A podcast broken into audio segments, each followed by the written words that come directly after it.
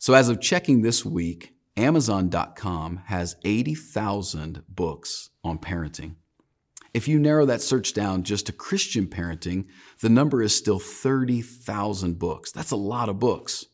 Follow with me on a little bit of a math journey. The average nonfiction book has about 50,000 words. And if you take just the Christian parenting books, that means that there are about 1.5 billion words in print right now for the Christian parent to read about how to be a parent. Now, if you read all those words at the average pace of what a typical person reads, which is 250 words per minute, and you read for six hours a day, every day, it would take you 47 years to read all of those words. So that means if you started reading at the age of five, you would finish reading by the time you were about 51 years old.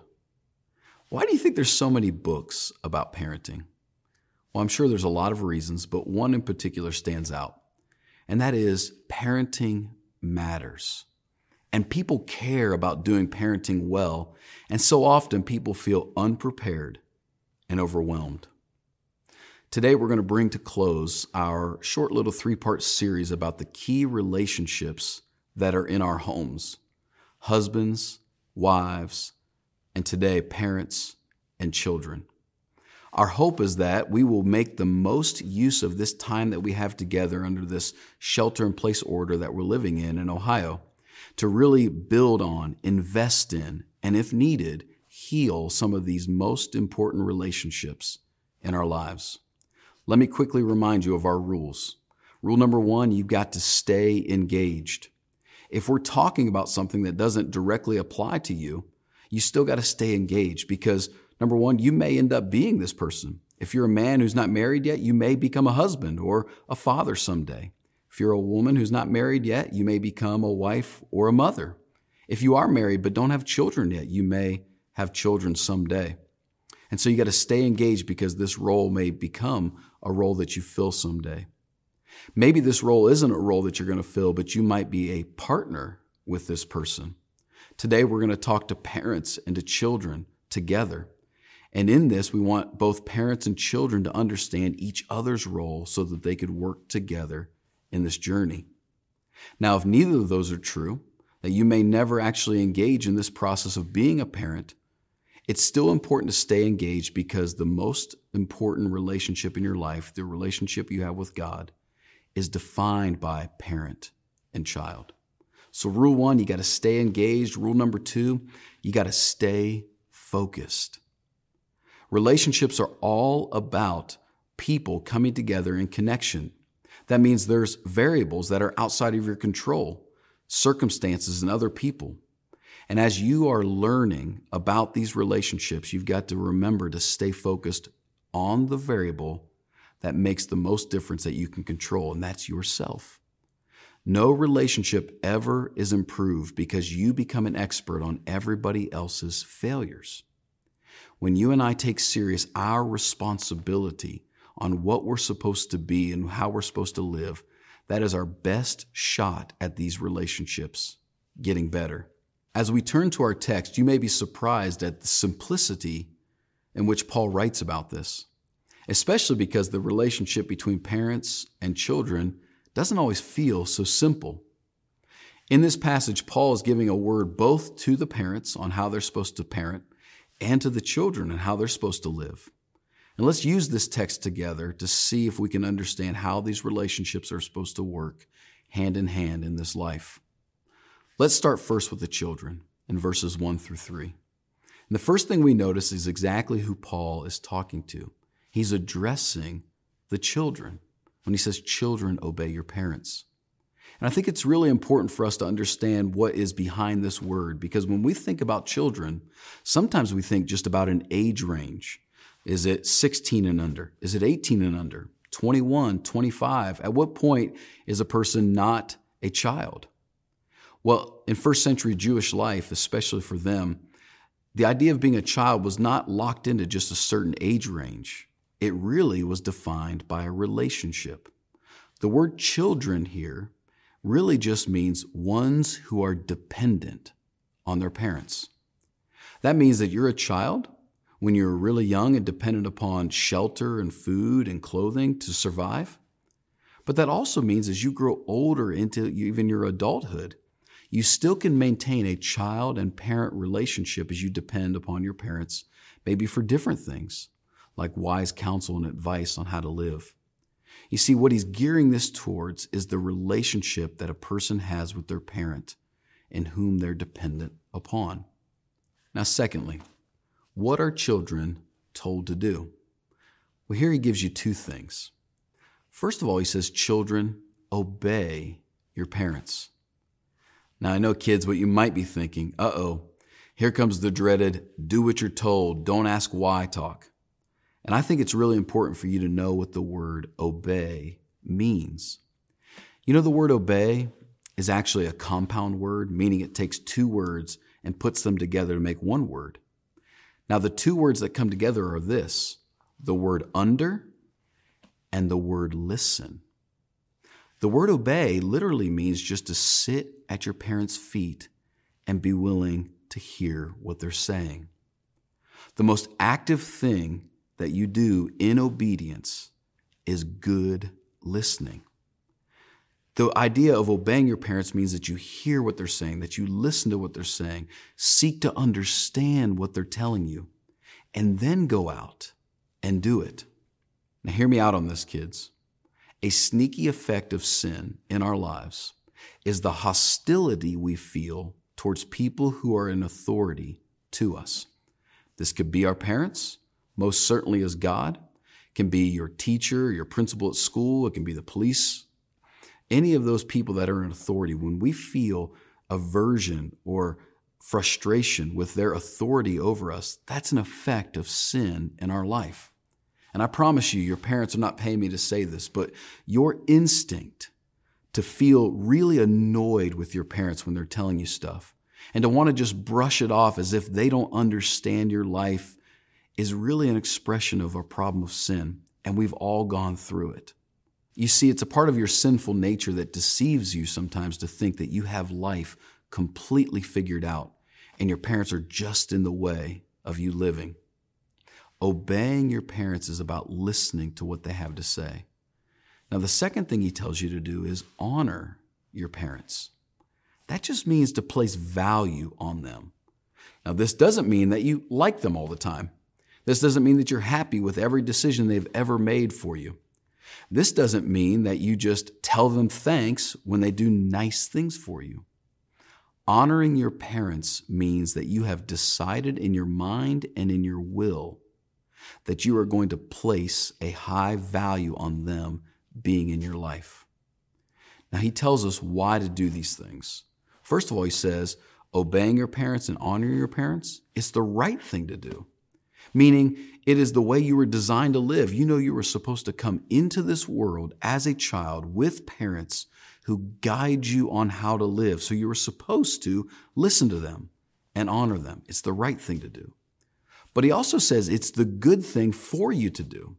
You notice he says it comes with a promise that your years may be long on the earth. He says you will be blessed if you have in this situation parents who are raising you and your willingness to listen and honor them. Now, there's one condition in this text to you children. He says all of this, honor and obedience, is to be done in the Lord.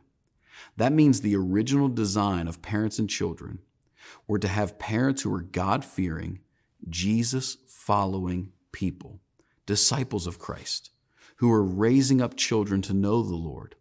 And if this describes your situation, I encourage you, children, to listen to and obey what you're hearing in this text today. But if this doesn't describe your current situation, I want to encourage you that you may need to find other parental influence in your life who are also willing to pour into you godly principles on how to live. So, children, you've been called to obey your parents and to honor your parents. Now, let's turn our attention to our parents. Again, who's he talking to? You notice in verse 4 he shifts. He has said, Children, obey your parents and honor your parents. But then in verse 4 he says, Fathers. He addresses specifically the fathers. This word in its context tells us that he's talking to parents, but he uses this word on purpose. This does not mean that mothers are excluded from this process. This doesn't mean that mothers are not involved in the raising of children. No, not at all. What this means is that fathers, he is calling on you to take the lead in this process. Now, this is following the command that he has just given to husbands on how they're supposed to care for and love their wives, and that's not by accident either. He has just told husbands to love their wife like Christ loved the church. A father who lays down his life for his wife, who sacrifices for his wife, who loves her unconditionally, who treasures her and cares for her, will find in that relationship not only a partner to parent the children with, but also the very first way that he displays good parenting.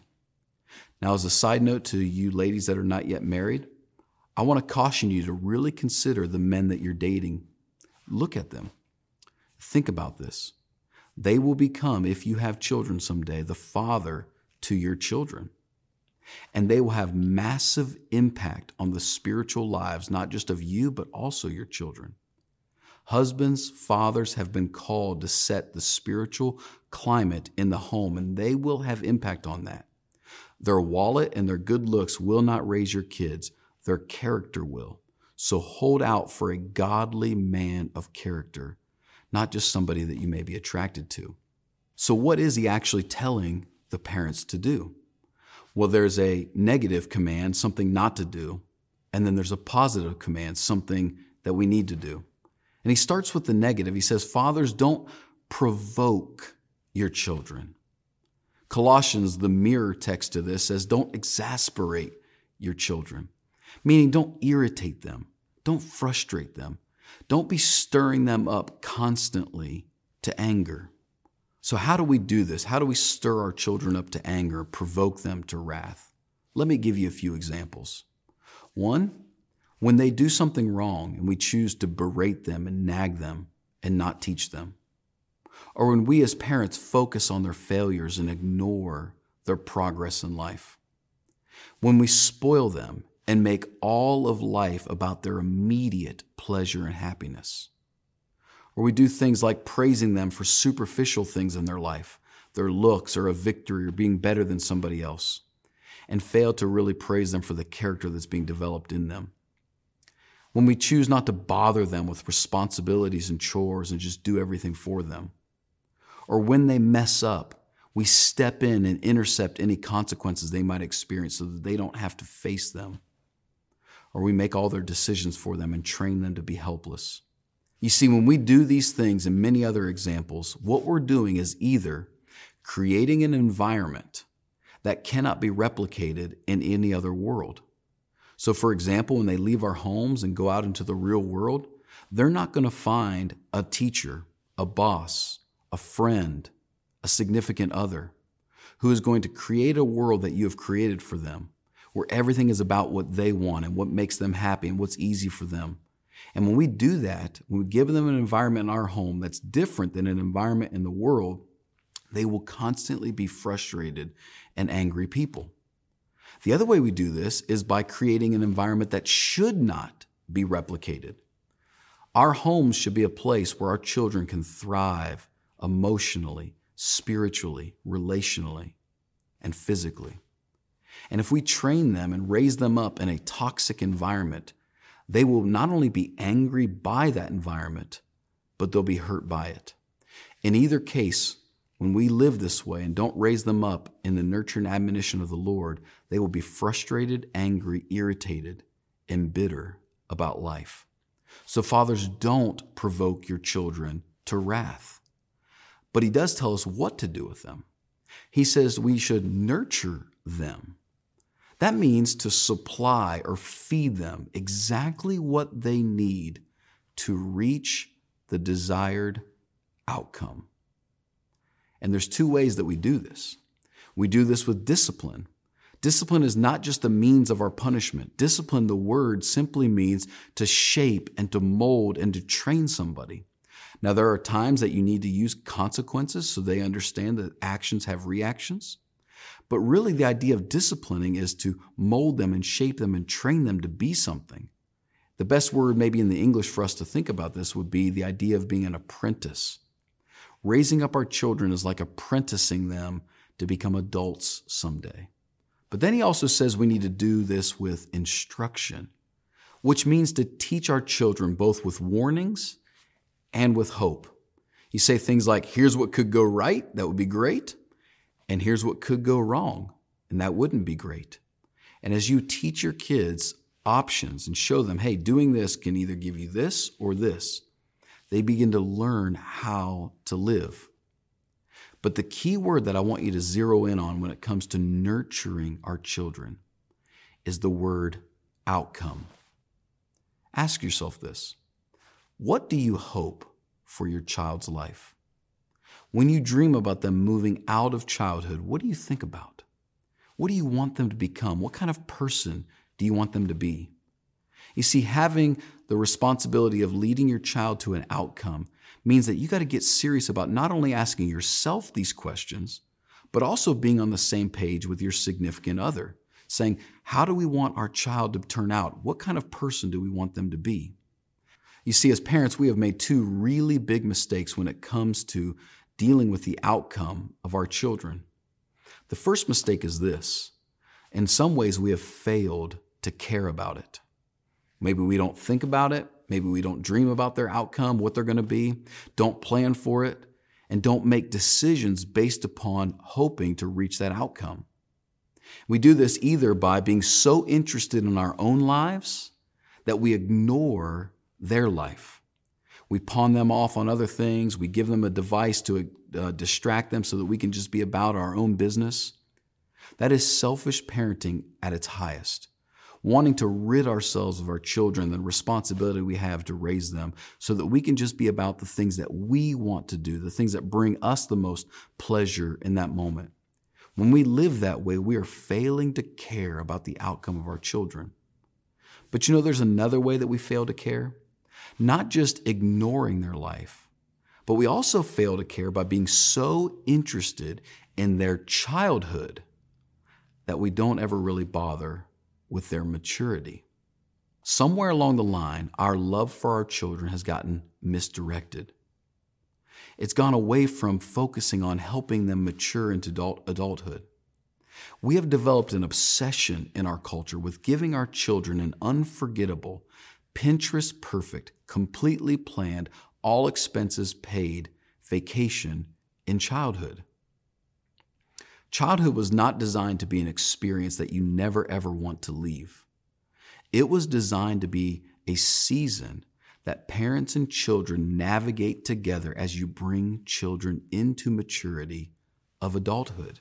As parents, we cannot miss the responsibility we have to care about the outcome by either obsessing over our life or just obsessing over their childhood and not thinking about the outcome of growing them into adulthood. The other mistake we make when it comes to the outcome of our children is not just failing to care, but it's trying to fight for control. As much as we like to think that we can, we are not able to control the outcome of our children. You see, by nature, parenting is the work of raising other human beings. And so we just cannot actually dictate and determine and control every outcome. And thinking we can control the outcome of our children exactly like it's some science we can predict really makes us view parenting the wrong way. First of all, it makes us view our children as products that we produce. That if we add just a dash of this and a spice of that, we can guarantee that if we bake it at a temperature for a certain amount of time, our child will be exactly this. And the reality is, we can't control that. So we not only end up viewing our children as products, but we also end up viewing ourselves as sovereign when we think we can control the outcome. And the problem with that is if things end up by chance going well, our pride is inflated and our ego is huge. And if things end up going bad, we have despair and a guilt that we just can't get rid of. You see, we were never designed to just control the outcome of our children, but we were called as parents to invest, to nurture, to feed, to supply in hopes of reaching a desired outcome. The desired outcome is actually pretty clear.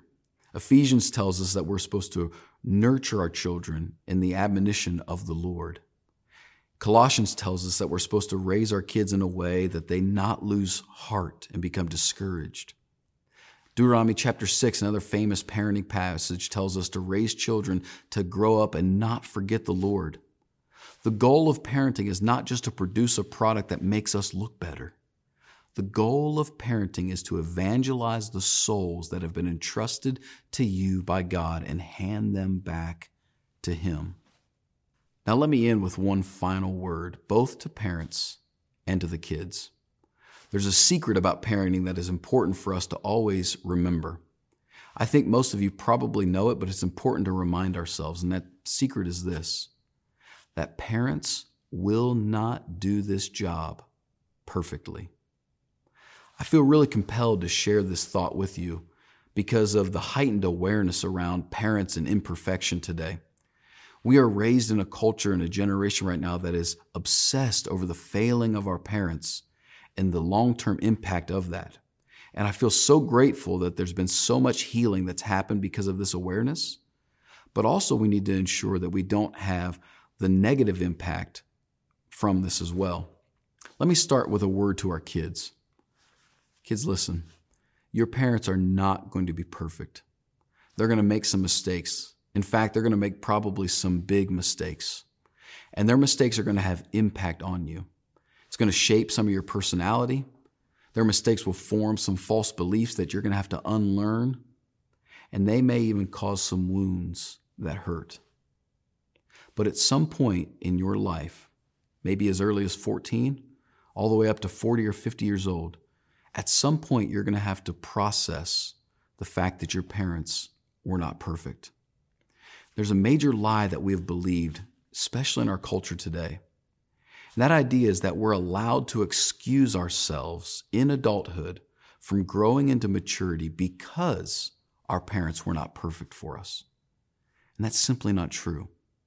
Let me share something with you. God knew your parents would not be perfect. And He can work through imperfect parents in a perfect way if you'll walk with Him by faith. Let me explain how.